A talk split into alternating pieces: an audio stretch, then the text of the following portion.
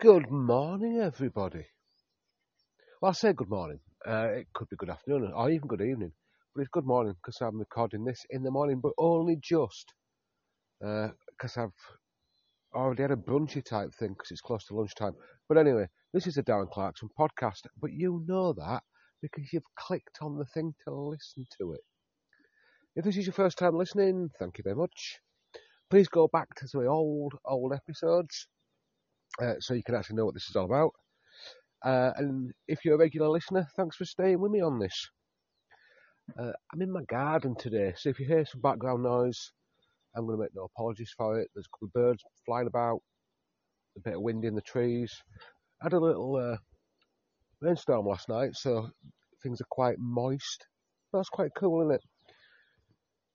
You know, I hope it rained where you are and you got like a little, you know, a little paddle on a proper river as opposed to any sort of falsity, as it were. Right, what we're talking about today. Well, I say, what are we talking about? What am I going to talk about and bore you luggles with for about half an hour normally? Could be longer, could be shorter. As you know, these podcasts are not even written, not scripted. Uh, and there's no format to them, and nobody pays me.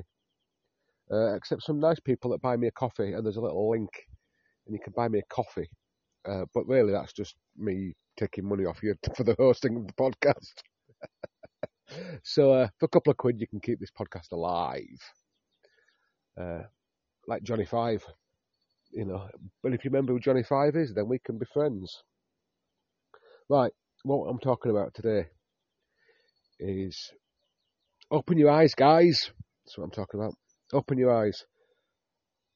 I see it a lot, a lot uh, on I'm going to say managed courses. So places like Tees Barrage, Nottingham, Truro, etc., etc. People tend to forget about line of sight on managed facilities. The amount of times I've seen people pull out of eddies to surf a wave or surf a hole as somebody's paddling downstream. Give your head a bloody wobble, okay? Give your head a wobble. People coming downstream have always got the right of way. Always. You're the one in control coming out of that eddy. Alright? If you can't see, don't go. Simple as that. Right? This weekend I had to shout at somebody uh, because they were paddling recklessly. Now, you know, I was Billy Bad Boy on it and a, a pretty adulty because when I was young, I used to pull out of people all the bloody time. I remember cartwheeling and landing on people. You know, back in the day when uh, pop outs, cartwheels, and generally pissing about in holes was relatively new uh, to me, anyway. And so I've done it myself. But please, if we are surfing waves, off making ferry glides or high crosses, do people even do high crosses anymore? Or high crosses or any of that? Can we have a little bit more respect for people paddling downstream? Similarly, when we sit in eddies, can we not sit at the ruddy top of them? Because the people coming down, they want to make eddies just like you did. And uh, they want to make the top of eddies as well. So once you've got your eddy, if you're not like coming out of that eddy, do you need to sit in the top of it? Or can you like sit a little bit further down it? Right? Another one, don't sit on people's gate lines if you're a slalom paddler. Uh, if you're not a slalom paddler, but slalom paddlers have gate lines. I have done a podcast and mentioned it before. I'm going to mention it again because it boils my piss. Uh, open your eyes if you're a rec boater. Open your eyes and look. Slalom paddlers are going to be going alpha leather practicing moves, and if you're sat in their gate line, they're either going to have to stop their practice to avoid you, or they're going to continue to go, and you're going to end up with a lot of pointy, sharpy, sticky, sticky boat uh, in your rib cage. So just be aware of it, eh? Just be aware of it. Right, that's my rant. That is my rant. Done. Right, I'm done. I'm done with the rant. Have anyone just seen that Dane Jackson clip of him running Scott's drop? Okay, yeah, in the US of A. If you haven't, go look at it. It's an insane. Well, it's what what was a portage uh, many moons ago, and then it became Scott's Drop because guess who ran it first? Yeah, Lindgren. And now Danny boy is uh, doing cobra flip, wiki tiki taco, whatever flips are called. He's basically not staying upright as he comes off the lip, but landing upright and sort of doing this airborne babble rolly thing. That is an insane amount of evolution, isn't it? An insane amount of evolution in the way that we see our sport. Insane. I mean, I'm not going into massive details. There's no need to. You can Google it. You can find it on Instaspam or Facebook or whatever.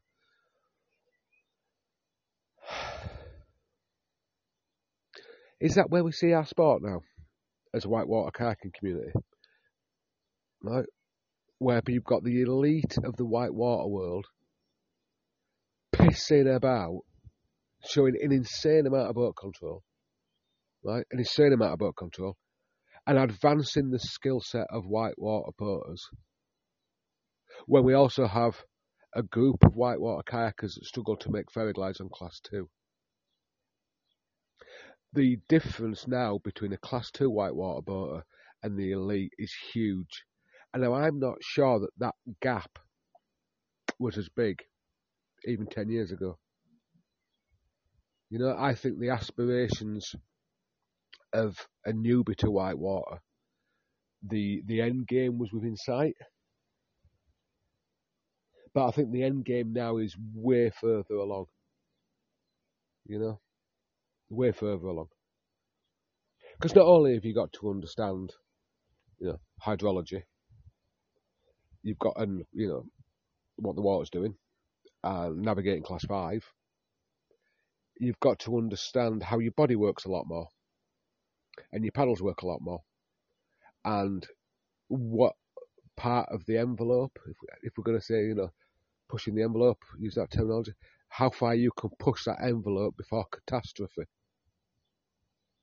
It's a massive step, isn't it? From like ferry glide on class two to doing a cobra flip off a waterfall that was once a portage. It's insane. But while I say, is it unobtainable? Or like is it the envelope pushed so far that it's out of the remit of a newbie to whitewater? Does that really matter? Because every time we get in our boats, do we not just have challenges that are personal to us? Somebody's ferry glide, and I'm using class two ferry glides just because I think it's an easy understanding, uh, part of understanding for most of us those that do ferry glide on class two and find it difficult are probably sat in this in the exact same point of a crisis escalation cycle as Dane Jackson pulling a massive, you know, cobra flip off of once party's waterfall. You know, the adrenaline surge, the level of skill ability, and all that is probably about the same. Heart rate is probably somewhere in the same ballpark ish. Uh, because it's personal, isn't it? Dane's got you know years and years and years of river experience, from being a little toddler making foamies to being you know mentored by some of the best paddlers in the world to becoming one of the best paddlers in the world. And then you've got people that paddle monthly, weekly, or bi-monthly, where the challenge of the ferry on class two is the biggest thing they'll ever do you know. But ain't that good? Ain't it good that our sport allows us to sort of push the envelope, but also to have personal achievements? And we need to validate these personal achievements, okay? All of us need to validate our personal achievements. Regularly, I get messages from people saying they're struggling with their days on the water. They're struggling to surf a wave. They're struggling to read the river properly. They're struggling to have boat control and then you examine their lives. They're not paddling daily. They're not paddling weekly. They're not even paddling whitewater, you know, bi-weekly. They're paddling it monthly at best. Okay. So what's happening is any skills that they developed and confidence that they built the month prior is now beginning to be lost over the time before they get back in the boat again. And then they relearn so it's almost two steps forward, one step back because the time between sessions the time between activity, the time they lay dormant. And then they're seeing the stuff where people are pushing the envelopes and people try to validate their experiences against somebody else's experiences because we live in this world where people gain validation from others, which is bonkers. But we all do it. And uh, probably myself more than anyone, you know, the amount of time you spend on social media, look at me, I've done this, I've done that. Uh, or even just flicking through a glossy magazine. In the kayak world, you know, you see somebody running massive water and you think, oh, look at that, they're under control, that's way cool without seeing their personal circumstances. So this is a shout out to all those people that don't feel validated, that don't feel like they're part of the sport because they're making sloppy ferry glides, or they're not making eddies that they know they should make, or they're not surfing waves as well as they used to surf waves. This is for you guys, guys and girls. Okay, we all have our personal lives intertwined with our rec life, recreation lives, intertwined with our hobbies. And I mean, Toad of Toad Hall did say there's absolutely nothing, you know, as worthwhile as messing about in boats or words to that effect. And uh, there isn't, is there? It's beautiful. But let's please, please, can we stop like judging our experiences against those of others, even if we're all friends together and we lift share and we paddle together week, you know, week on, week out. We're not the same. Some of us work really hectic weeks at work. We come home to family life. We come home to elderly parents, perhaps, sick children. Some of us relocate for work away from the rivers. We can't be on the rivers like we used to. Some of us get injuries. Some of us have so much going on in our world that our hobbies take a back seat and the things that we were once good at sort of fall away a little bit. And then we get cross with ourselves because we're not as good as we once were. Well, that's just bananas, isn't it? Because there's more to life than splashing about in boats. But it's cool. Isn't it? It's really cool. So when you are thinking that you're not as good as you should be, or you're not as confident as you should be, and you've seen your friends do better than you, and you know that uh, once upon a time you were better than them, hang back from that self depreciation. You know? Just hold fire. Because they're not you and you aren't them. Alright? We're all in it for a lovely ride, aren't we? Those days where you sit on that wave, that you can surf that wave, and due to the water flying off the front of your boat, you know, you can imagine it now, can't you? There's that green glassy tongue as you've caught that wave, and you hear that little rasping sound as the hull bounces on the greenness. And there's water droplets bouncing off the front of the boat near the grab handles, you know. And you relax enough to notice that. You can feel the uh, the pressure on your blades as you move your boat left to right. And just there, in your eye line, as the water dances in the front of your boat, there's a little rainbow. Those are the days that matter, aren't they? Or perhaps it's one of those days where you're robotic in your paddle strokes, where you sort of feel like a, a mechanism. You're going through the motions to make that ferry glide, but you're not feeling fluid. And it's almost like, you know, you're like the Tin Man on Wizard of Oz. You're creaking, you know, there's no soul, there's no heart in it. But you're going through the motions because you feel like you have to. And then you get off and have a cup of tea and you chat to your mates and you don't feel like getting on, getting back on work. But you sit and you watch them. And sitting and watching makes you smile, makes you smile, puts that fire back in your belly. But you being in the boat didn't ignite any fire anymore. And that's okay. We don't have to torture ourselves, do we? We're there to have a good time. So just remember that. Okay, just remember that. It takes a lot of confidence, commitment, I think, to your own well being when you step outside of peer pressure, when you get yourself to a position to say, This isn't for me today, and you sit and drink tea. And anybody that's in your social group that takes a piss out of you for drinking tea and not paddling, fuck them. Sorry about that. I should have put a not suitable for young ears uh, disclaimer on there, shouldn't I? But you know what I'm saying? It makes me cross. You know, lots of peer groups I know belittle those that make sensible choices about their own mental state. Bit of wind here, just be careful, don't blow away. You know, it is a it's a dodgy one, isn't it? It's an interesting one.